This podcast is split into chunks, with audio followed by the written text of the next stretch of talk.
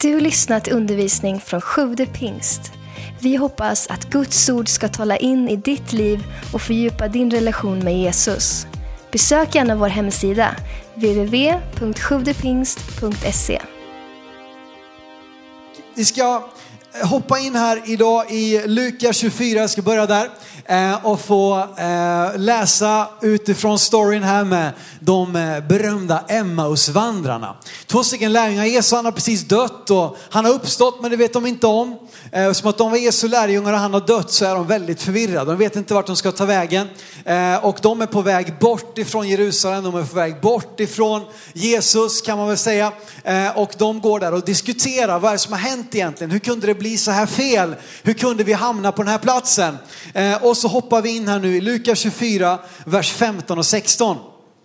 Då står det så här, medan de samtalade och diskuterade närmade sig Jesus själv och vandrade med dem.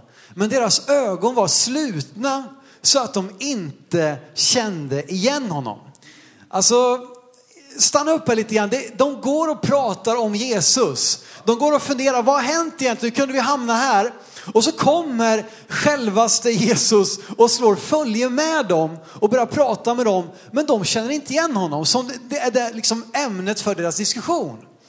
Och jag vet inte om du har varit med om det någon gång att du liksom miss, eller så här, missar någonting som finns rakt framför dig. Att leta efter någonting, du vet man kan bli så, vart har jag lagt då? Ni, kanske finns ni som har såna här, vad heter det, senilsnören, det var, det var sån här kanske på glasögonen vet du. Och man har släppt ner dem här på magen och så, vart är mina glasögon, vart är mina glasögon liksom? Eller man, man undrar så här, man sitter kanske vid, eh, jag vet inte om du har suttit vid frukostbordet någonstans, varför var det ingen som tog fram saltet? Och så liksom står saltkaret mitt framför din egen tallrik, liksom tre decimeter längst framför dig. Men du lyckas inte hitta det. Eller när man ska packa som vi gjorde här för några veckor sedan, vi varit på en resa, haft skön semester. Eh, så, så när vi skulle packa det så, Karo, vart är mina solglasögon? Vart är mina solglasögon?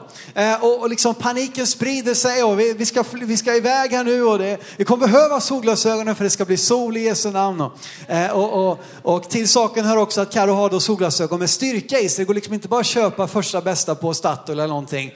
Eh, och så börjar vi leta, vet du, leta, leta, leta, leta, leta överallt och det är liksom, eh, oh, jag kan, jag kan ha glömt dem på jobbet. Vi var ute och letade i bilen och vi är liksom nere och rycker i soffor och kuddar och grejer och överallt liksom. Och så till slut, till slut, till slut så, så, så är de där liksom mitt i hallen i, i eh, de var, det var i och för sig inte så självklart kanske, men det var i alla fall i tidnings, tidningsstället hade de hamnat. Eh, och då har man liksom vänt upp och ner på hela huset och så ligger det där i hallen. Eh, och, och, och ändå så liksom misslyckas vi att se det trots att det finns där rakt framför oss. Och min predikan idag är, eller rubriken för min predikan idag är öppnade ögon. Att vi ska få öppnade ögon, att vi ska se det som finns, vi ska se det som Gud har för oss. Att vi inte ska gå miste om det som han vill visa för oss. Och det fantastiska här då i den här berättelsen om Emmausvandrarna är att de då är bedrövade, de är frågande, de är tvivlande. Men mitt i deras tvivel, mitt i deras vandring bort ifrån Gud, bort ifrån, eller ja, bort ifrån Gud, men bort ifrån liksom det sammanhanget, bort ifrån Jesus, i deras tvivel så kommer Jesus för att slå följe med dem. Han, alltså, det, jag tycker det finns en sanning i det här att dina tvivel och dina frågor är inte ett hinder för Gud att möta med dig. Det är inte ett hinder för honom att söka dig. Tvärtom så är det kanske just då som han är ute efter att han vet vi behöver lite extra stöd. Vi behöver en uppmuntran. Vi behöver ett möte med honom. Och så är det i det här fallet. Och Jesus känner deras hjärtan och gör sig ansträngningen att bege sig. Visserligen nu så har han ju uppstått i sin härlighetskropp här. Så att han, han vi, läser berättelserna, det verkar som att han hade lite så här, trans, vad heter det, teleportation. Han liksom swishade förbi och han dök upp där och där. Så att det kanske inte var så jättestor ansträngning egentligen själva vandringen. Men oavsett så tar han sig tiden att söka upp dem. Och vi läser i berättelsen att han går länge med dem. Han stannar och äter med dem. Han liksom anstränger sig. Och trots det så är de fortfarande oförmögna att förse vem man är. Men vi ska läsa lite längre fram i Lukas 24 och från vers 30. Nämligen när de sätter sig ner för att äta. Jesus han var på väg bort faktiskt han hade inte tänkt att stanna med dem och äta, men de tjatade på honom för att han var en sån, verkar vara en sån spännande person som berättar för dem om Bibeln och skrifterna och profeterna. Så de sa, ja, men stanna och ät med oss. Och så läser vi från vers 30. Och när han låg till bords med dem tog han brödet, tackade Gud, bröt det och gav åt dem. Då öppnades deras ögon och de kände igen honom. Men han försvann ur deras åsyn. De sa till varandra, brann inte våra hjärtan i oss när han talade med oss på vägen, när han öppnade skrifterna för oss. Mitt i det här så öppnas deras ögon. Och de förstår att det vi pratar om, det vi längtar efter är ju här mitt framför oss. Det är ju inom en armlängds avstånd. Det som såg ut att vara ett misslyckande, en, en katastrof. Det var ju själva verket en seger. Det var ju själva verket det som Jesus kom för. Han har fullbordat, han har inte misslyckats. Och när vi nu kliver in i 21 dagar av bön och fasta så är det min bön och det är min tro att det ska öppna våra ögon. För jag tror att Gud är närmare än vad du tror. Jag tror, eller jag är övertygad faktiskt om att Jesus är på den här platsen. Därför att det står i hans ord. Jag sa nämnde om det i min bön förut. Han är på den här platsen. Och ändå kan det vara så att vi missar det för att Herren är verkligen på denna plats. Och han är närmare än vad vi förstår. Och jag tror att bön och fasta, det handlar egentligen inte om liksom att okej okay, vi ska på något sätt betala för Guds närvaro. Utan det handlar om att liksom rensa bort i våra liv. Att, upp, liksom, att ställa oss själva på en plats där allting annat blir oviktigt. Och där mitt enda fokus är att få höra ifrån Gud, att få se vem han är, förstå vad han vill göra. Och det tror jag att den här bön och fasteperioden ska hjälpa dig och mig in i. Och ganska ofta kan jag komma på mig själv med att be och agera som att Gud är långt borta. Eller be och agera som att Gud har någonting bättre att sända än Jesus Kristus. Och liksom tala på ett sätt som att, som att liksom, eh, att, jag vet inte vad, att, att det ska komma någonting mer. Medan det i själva verket är så att Jesus sa på korset, det är fullbordat. Vägen är öppen, liksom förlåten in i det allra heligaste, in i Guds egen närvaro, brast där på den dag när Jesus gav sitt liv för dig och mig på korset. Och han öppnade en väg ända in i det allra heligaste, ända fram till tronen. Han betalade priset en gång för alla. För mina synder, för mina sjukdomar, för min brist. Och det finns där tillgängligt. Och varför är det då ändå så att jag så många gånger pratar, ber, agerar som att det inte är där? Jag får ett tunnelseende liksom och ser bara min egen inblandning, ser bara mitt eget perspektiv, ser bara min egen lilla begränsade förmåga och går miste om allt det som Jesus har gjort. Och jag tänkte på det när jag satt och förberedde där också att undrar om det inte ganska ofta är så att, att det är för att jag överskattar min egen inblandning i Guds ingripande. Jag, överskrider, det handlar liksom, jag sätter för stort fokus på att jag ska, på något, nej, men, nej, jag har nog bett för lite eller nej, jag, har nog, jag, har nog liksom, jag har nog gjort för mycket fel eller vad det nu är för någonting. Att, att liksom min brist skulle hindra Gud från att tala och verka. Men vet du vad, Emmausvandrarnas tvivel och frågor hindrade inte Jesus att komma och slå följe med dem. Och likadant vill jag säga det till dig att oavsett var du befinner dig, oavsett hur dålig du känner dig eller oförtjänt du känner dig av Guds nåd och hans ingripande, hans närvaro, så vill jag säga till dig, det är inte ett hinder. Det är inte ett hinder, han är närmare än vad du tror. Jakob, eh, som vi läser om i gamla testamentet, en av trons fäder. Vi läser om Abraham, Isak och Jakob. De tre blev liksom stamfäderna för hela Israels folk, för hela judarnas folk. Eh, och, och då kan man ju tänka sig att det där måste ju varit några riktiga superheroes. Alltså. De måste ju varit perfekta liksom. Det måste ju varit så här, jag vet inte vad, liksom. några riktiga guldgossar här som de, de hade trovet och de, de, de hade inga problem och de, de var verkligen förebilder här. Men Jakob, som då är den sista av de tre, eh, han hade, han liksom hade en ganska eh, tuff start kan man väl säga. Han, han, han, han eh, blåste sin brorsa på, på förstfödslorätten. Han var, de var tvillingar men han föddes eh, tvåa och skulle då inte få det stora arvet. Men han, eh, i, i, liksom, när hans brorsa var hungrig så lurade han till sig hans förstfödslorätt. Och sen när det var dags för hans pappa och Isak att, dö så skulle man då också få välsignelsen då som den förstfödde skulle få. Och i en liten komplott där, konspiration med sin mamma, så går han in där och klär ut sig till sin bror som var väldigt hårig tydligen. För att han klädde in sig i, i, i, i var väl fårskinn, eh, liksom på hela armarna. Och då, då, då liksom, då, då har man hår på bröstet om man säger så. Liksom. Man ska klä in sig här liksom i, i fårpälsar och grejer. Och han går in där och, och Isak då som ser dåligt, han, han känner på armarna. Jo men, det, jo, men det, det är nog Isak liksom. Är det, va, va, va, eller inte Isak utan ja, men det är nog Esau här liksom. Eh, eh, och han lurar till sig välsignelsen. Och ni förstår själva att det var inte så poppis utav brorsan som dessutom var jägare och liksom en, en, en, ganska våldsam man tänker jag mig i min eh, inre bild. Eh, och eh, eh, hur som helst så de här sakerna leder till att Jakob flyr för sitt liv.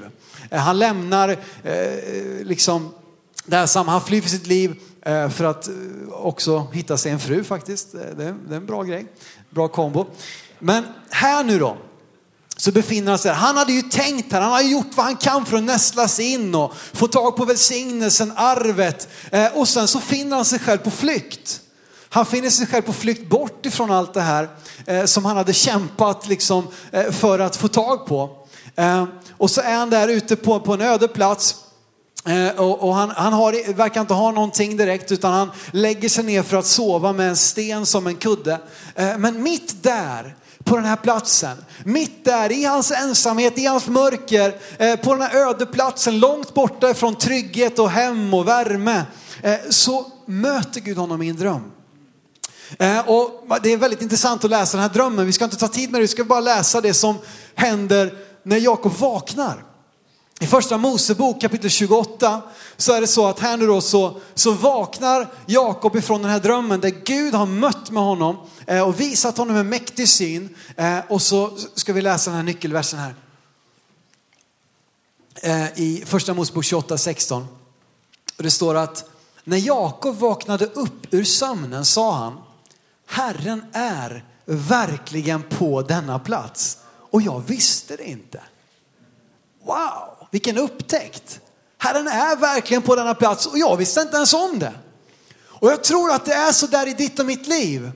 Att Herren är mycket närmare än vad du tror. Herren är verkligen på denna plats. Och tänk om vi går miste om att ens förstå det. Och så lever vi hela vårt liv i någon slags eh, för, liksom förvirring av att någonting inte riktigt är på plats. Det, det, det måste komma någonting mer och det, det kommer säkert en, en fyr, fjärde person i treenigheten här. Liksom. Någonting ska väl ändå komma. Men hej, Herren är verkligen på denna plats. Tänk om det bara är så att vi har slu, våra ögon ser det inte, förstår det inte, är inte mottagliga för det som Gud vill säga och göra i ditt och mina liv. Psalm 119 och 18 säger, öppna mina ögon så att jag ser undren i din undervisning. Öppna mina ögon. Det finns där, Guds ord är redan givet. Det är fullt av Guds under, det är fullt av Guds löften. Men vi kan ändå läsa det som att det inte finns där, som att det inte stämmer, det gäller inte oss. Och, nej men det var nog bara för en tid, en annan tid eller det är nog någon annan liksom, plats. Och, Hej, öppna mina ögon Gud. Så att jag ser undren i din undervisning. Det är min bön när jag kliver in i de här 21 dagarna. Gud öppna mina ögon. Så att jag ser och förstår att du är här. Att jag ser och förstår och kan ta emot det som du vill ge i mitt liv. Ett problem med detta, ett hinder för att vi får tag på det som Gud faktiskt vill göra kan beskrivas med en sån här rolig förkortning av bokstäver. FOMO. Är det någon som vet vad det är för någonting? FOMO. Karo vet. Eira vet nu för att hon, hon, jag tänkte att Eira hon är liksom en tjej, hon har liksom koll på läget, det här vet hon, eh, som, som liksom kan det här. Och innan här så hade hon ingen aning, så hon har googlat det här nu eh, och kunde snabbt nu räcka upp handen. och Det är bra. Eh, men FOMO, det finns ju massa roliga sådana här eh, förkortningar. Conny Brännberg lärde mig ett par roliga eh, målgrupper. Eh, så här, mm, mark, vad heter det? Ja men starka köpmålgrupper. DINKS pratar han om. Eh, double income no kids. Det är, det är en stark målgrupp. Han pratar om whoops också. Wealthy, healthy old people. Det är också en stark målgrupp. Eh, eh, och eh, så vidare. Sen har vi ju YOLO. Är det några fler som kan det liksom? You only live once, come on. Eh, det blir lite engelska. Men FOMO, vad är det för någonting då? Ja, det lärde faktiskt Johan Ragnarsson mig för något år sedan på ett eh, Segerstorp seminarium. Och det står för fear of missing out. Alltså rädsla att missa någonting. Ehm, och jag tror att det här kan vara en, en orsak till att vi så många gånger missar det faktiskt Gud har mitt framför oss. Därför att vi tänker att det måste vara på en annan plats. Vi tänker att ja, jag kan nog inte riktigt hänge mig här för att det måste finnas något bättre här borta. Ehm, och jag tänkte på ett bibel, en bibelvers här också ifrån Psaltaren 86, psalm 86 och vers 11. Ehm, så tycker jag det säger just den här saken. Psalm 86 och vers 11. Det står så här, visa mig Herre din väg, jag vill vandra i din sanning. Det är en bra bön. Och jag tror det är en bön som vi, jag tror många här, jag tror de flesta inne skulle stämma in i den. Visa mig Herre din väg, jag vill vandra i din sanning. Men versen fortsätter med del två här, att ge mig ett odelat hjärta så att jag vördar ditt namn. Och jag tror det är där ofta det brister. Vi ber den här första bönen, visa mig Herre din väg, jag vill vandra i din sanning. Och sen springer vi rakt iväg och jagar efter nästa grej. Men versen fortsätter med att ge mig ett odelat hjärta. Därför att hur ska jag kunna se hans sanning, hur ska jag kunna vandra i hans vilja eh, om jag genast är på väg till nästa grej? Och fear of missing out, FOMO, det handlar just om det här fenomenet att vi alltid är på jakt efter någonting för att vi tror, som vi tror att vi ska gå miste om. Och sociala medier hjälper oss verkligen i det. Jag tror nästan det har skapat det här fenomenet. För där är det hela tiden, ja, men det är någonting bättre som händer någon annanstans. Och vi har, vi har, vi har en härlig kyrka här, ja, men det finns någon bättre kyrka där. Och, ja men vi har en kul fest här, men det är en ännu bättre fest här någonstans. Vart är det det händer någonstans liksom? Hallå? Och ni som har varit på läger vet och sitter uppe där liksom och sätter tändstickor mellan ögonlocken för att hålla er vakna. Jag kan inte gå och lägga mig. Tänk om någonting händer. Tänk om någon drar ett skämt. Tänk om det är liksom någon som kommer ge mig en kram. Tänk om det kommer hända något kul här. Jag måste hålla mig vaken. Och du vet, jag, jag släppte det där när jag, när jag fyllde 21 liksom och lämnade eh, min ungdom. Så bara, nej jag går och lägger mig liksom. Det är lugnt. Det bästa jag kunde få den här dagen, det har jag redan fått. Så nu går jag och lägger mig. Stanna uppe, ni är låst när ni går, släck liksom. Eh, och så vidare. Men jag går och lägger mig. Men vi lever med den här rädslan av att det alltid finns någonting bättre. Det finns någonting större. Det finns någonting viktigare. Det finns någonting bättre och så vidare. Och så missar vi att faktiskt se vad som finns här och nu. Att Gud är verkligen på denna plats. Och jag visste det inte. Tänk om vi lever hela våra liv jagandes efter någonting som finns rakt framför ögonen på oss. Som finns rakt i vår närhet, i vår församling, i vår gemenskap. Någonting som Gud har förberett, betalat priset för, fullbordat. Som vi lever våra liv att jaga efter trots att det redan finns där. Jag tror att Gud vill öppna våra ögon. Han vill ge oss ett odelat hjärta. Stanna inte med att bara komma hit en gång i veckan och sjunga med i sångerna för att sen bara jaga efter nästa grej resten av veckan. Och så undrar du varför blev det inte så som de predikar? Varför blev det inte så som vi sjöng? När, när liksom resterande 140 timmar eller någonting av veckan så, så var det allt annat som, som fick ta all ditt fokus och all din, all din tid. Undra på att vi går miste om det som Gud vill säga. Och så kan det bli så att vi överger Gud. Vi slutar till och med be den första delen i psalm 86. Därför att det verkade ju ändå inte leda till det som jag hade hoppats på. Därför att vi hade ett, odel, vi hade ett delat hjärta. Tvärtom vill Gud ge oss ett rent hjärta. Ett rent hjärta. Matteus 5 och vers 8, saligprisningarna. Eh, Jesus lyfter fram en rad olika en rad olika eh, saker som man kan vara salig över. Kan man säga. Eh, och det står så här, Matteus 5.8. Saliga är de renhjärtade, för de ska se Gud. De renhjärtade ska se Gud. Wow, vilket löfte! Att om jag kan få ett rent hjärta så finns det ett löfte om att jag ska få se Gud. Och då blir det viktigt att förstå vad är ett rent hjärta för någonting? Vad är det handlar om? Och genast, i alla fall i min, liksom i min då, återigen när jag överskattar min inblandning i det som Gud vill göra i mitt liv, Så tänker jag, okej, okay, det här måste handla om att jag nu ska leva ett, ett så bra liv, så liksom ett perfekt liv. Jag ska inte misslyckas, jag ska göra det, jag ska göra det, jag ska göra det. Och då kommer jag få se Gud. Men är det verkligen det som ett rent hjärta handlar om? Jag, jag, blev, så, jag blev så påmind, jag, jag visste att alltså jag, har det, det, jag har hört det här någonstans vad ett rent hjärta är och så kollade jag i mina anteckningar eh, och så hittade jag en predikan som Sven höll i januari 2016. Fantastiskt vad bra det är att ta anteckningar på mobilen, alla ni som inte gör det här inne som jag ser nu, som kommer ha glömt det här om tre dagar. Eh, men i alla fall, vi har podcast också, det kan du liksom ha som en livlina, ring en vän och så vidare. Men sitter i alla fall, och Sven hade en undervisning om vem får ditt hjärta? Gå gärna och lyssna på den igen. Då talar han just om det här med ett rent hjärta. Vad är det för någonting? Ett rent hjärta handlar inte bara om renhet och förlåtelse. Utan det grekiska ordet som, som, som ligger bakom det här talar om ett hjärta som inte är blandat. Som inte är mixat, som inte är delat. Ett rent hjärta är ett helt hjärta. Ett helt hjärta som inte då delar sitt hjärta med allt och lite till oss får Gud vara en liten del. Det är liksom den här tallriksmodellen liksom. Vi ska ha allting och så får Gud, han får vara liksom som grönsakerna uppe i vänstra hörnet. Gud vill inte ha en sån plats i ditt liv. Han vill inte bara vara grönsakerna, amen, utan han vill vara hela tallriken. Eh, ja, det kom någonting här. I alla fall, så handlar ett rent hjärta om att ha ett helt hjärta. Ett hjärta som Gud har den första och den enda platsen i ditt liv. Visa mig din sanning. Ge mig ett odelat hjärta. Ge mig ett helt hjärta. Ett hjärta där du Gud har första, andra och tredje platsen.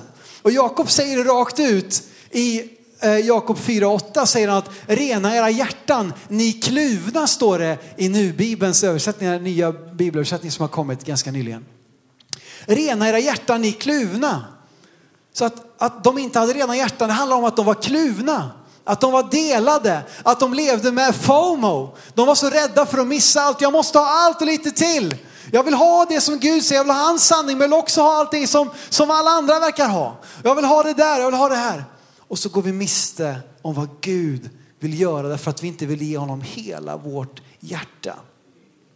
Att han får komma på första plats när vi planerar och prioriterar våran tid, våra relationer, vår ekonomi. Och vet du vad, bön och fasta hjälper dig in i detta. Det hjälper dig in i att säga, vad är grejen med att avstå mat? Och, och som sagt, har du inte möjlighet att avstå från mat eller också vill avstå från någonting annat, vad är grejen med det? Jo, men det handlar om att säga, Gud är viktigare för mig än maten. Gud har en viktigare plats för mig än det här. Jag vill avstå det här därför att Gud är viktigare än det. Och jag säger det både till mig själv, inför Gud, inför andevärlden, att Gud är nummer ett. Han är till och med viktigare än suget efter mat. Så viktig är Gud för mig. Och det handlar återigen nu inte om liksom att oh, vem, kan, vem kan äta minst och vem kan liksom gå längst. Nej, det handlar om att i mitt hjärta vill jag överlåta mig till det som, det som Gud lägger på mitt hjärta, det som jag får tro, har tro för, det som jag får frid över. Och så vill jag gå in i den här perioden av att säga till Gud, Gud du är viktigare för mig. Jag är inte rädd för om jag går miste om ett och annat så länge jag har dig. Jag vill sätta min tro, min tillit till att det du har att ge är bättre än allt det andra. Jag vill satsa på dig och jag vill tro på att det du vill ge mig är det bästa jag kan få. Det finns ingen annan som kan ta din plats. Det finns ingen annan som kan jämföras med dig. Och när jag säger som sagt att han är viktigare för mig än maten så säger jag att han är viktigare för mig än ett av mina mest grundläggande mänskliga behov. Och det är lite grann så, jag vet inte om du har suttit någon gång med din mobil eller din dator och så dyker det upp så här att ditt minne är fullt. Har du varit med om det någon gång? Ditt minne är fullt och det, det, antingen så går bara datorn långsamt eller så kraschar den eller så om du har liksom en dålig dator så får du sån här blåskärm och så vidare. Men i alla fall så, så är det så att jag tror att vi så ofta har minnet fullt. Det finns liksom inte utrymme för Gud att tala. Det finns inte utrymme för honom att kliva in därför att ditt minne är fullt och du behöver göra en cache-rensning. Nu är liksom eh, 90-talisterna med här, det, det känner jag. Du behöver rensa cache-minnet. Jag tror det är så med, med den här perioden vi går in i, att det är en tid att rensa i minnet. Eh, liksom, ja. Att ge plats för Gud, att rensa bort att ta undan det som är oviktigt, till och med det som är så viktigt som min mat, det vill jag rensa undan. Eller om det är så att du kanske vill ta en period här nu och, och, och avstå från sociala medier. Tänk vilken grej, vet du. Det är en uppoffring för någon. Eh, men alltså göra plats, rensa i ditt minne, gör utrymme för Gud. Så att du kan få ett helt hjärta, ett rent hjärta, ett odelat hjärta. Jag var så glad här när vi hade besök av Tata Lennartsson i höstas och hon läste från andra kungaboken 6 och det är mitt sista bibelord i den här predikan. Andra kungaboken 6 och vers 13, lite bit fram här. Det handlar om profeten Elisa eller Elisha som det står eh, i, i, i en del nyare översättningar. Eh, Elisha, Eli, jag säger Elisa för det är det, det jag är van vid. Liksom. Elisa, kom igen. Eh, han här nu, han är en profet. Han använder av Gud på ett mäktigt sätt. Eh, och han retar upp Eh, Israels fiender. Så pass allvarligt att kungen av Arameen eh, skickar en hel armé för att ta fast honom. Eh, och vi ska läsa här nu då i andra kungaboken 6 och vers 13 till 17. När då kungen av Arameen är det nu som säger det som vi inleder med att läsa här. Vi säger så här då. Kungen av Arameen sa, gå och se efter var han, alltså Elisa, finns så att jag kan skicka någon att gripa honom. Man berättar för honom att han var i Dotan. Då sände han dit hästar och vagnar och en stor här. De kom på natten och omringade staden. När gudsmannen, alltså Elisa tjänare tidigt på morgonen steg upp och gick ut, se, då hade en här med hästar och vagnar omringat staden. Tjänaren sa till gudsmannen, O min herre, vad ska vi ta oss till? Han svarade, var inte rädd de som är för oss eller med oss är fler än de som är med dem. Och Elisa bad, Herre, öppna hans ögon så att han ser. Då öppnade Herren tjänarens ögon och han fick se att berget var fullt av hästar och vagnar av eld runt omkring Elisa. Och det var Guds armé som inte var synlig för det mänskliga ögat, men som var absolut verklig i den andliga verkligheten. Att även om ah, kungen av Aramén har skickat dit sin bästa här, sina vagnar, sina hästar, sin stora armé, så är det ingenting i jämförelse med Guds armé. Problemet var bara att i den här utsatta situationen så var Elisas tjänare trängd, han var liksom inträngd i ett hörn. Han undrade vad ska vi göra? Det är ute med oss. Och Elisa han är kolugn liksom. Han bara, men hallå, vad stressar du upp dig för? De som är för oss är ju mer än de som är för dem. Och liksom, man måste ju undra, vad, vad snackar de om? Liksom, det är du och jag, två, här ute, det är tusentals människor. Men Gud, öppna hans ögon så att han ser. Öppna mina ögon så att jag ser undren i din undervisning. Öppna mina ögon så att jag ser och förstår att du är närmare än vad jag tror. Öppna mina ögon så att jag inser att Herren är verkligen på denna plats. Öppna mina ögon så att jag ser. Och kanske att du befinner dig på en trängd plats. Kanske att du går in i det här nya året och känner att du är omringad på alla sidor. Det är en yttre press, kanske en inre press. Och du vet inte hur du ska ta dig ut därifrån. Men då vill Gud öppna dina ögon. Och när vi lämnar våra hjärtan hos honom, då kliver vi in under den högstes beskydd. Vi överlämnar våra liv i hans händer som har all makt. Han som är Herren Sebaot, Herren härskarornas Gud som är general och befälhavare över himlens alla arméer. Som är långt mycket fler än de som är emot dig. Gud vill öppna dina ögon. Han vill bjuda in dig att ställa dig själv i hans beskydd, i hans liksom närhet. Där han kan tala och verka och sätta dig fri. Frågan är bara om du är beredd att gå riskera att gå miste om det som den här världen har att erbjuda för att vinna det som Jesus har för dig? Är du beredd att riskera att släppa den här rädslan för att gå miste om allt det andra och säga, det spelar ingen roll om jag förlorar allt annat, om jag får det Gud har för mig. Om jag får leva i hans vilja. Om jag får ta, stå i hans försoning, om jag får ta emot hans förlåtelse, hälsa, försörjning. Då spelar det ingen roll om jag går miste om allt det andra också. Tack för att du lyssnat. Glöm inte att du alltid är välkommen till vår kyrka. Du hittar mer info på www.sjuvdepingst.se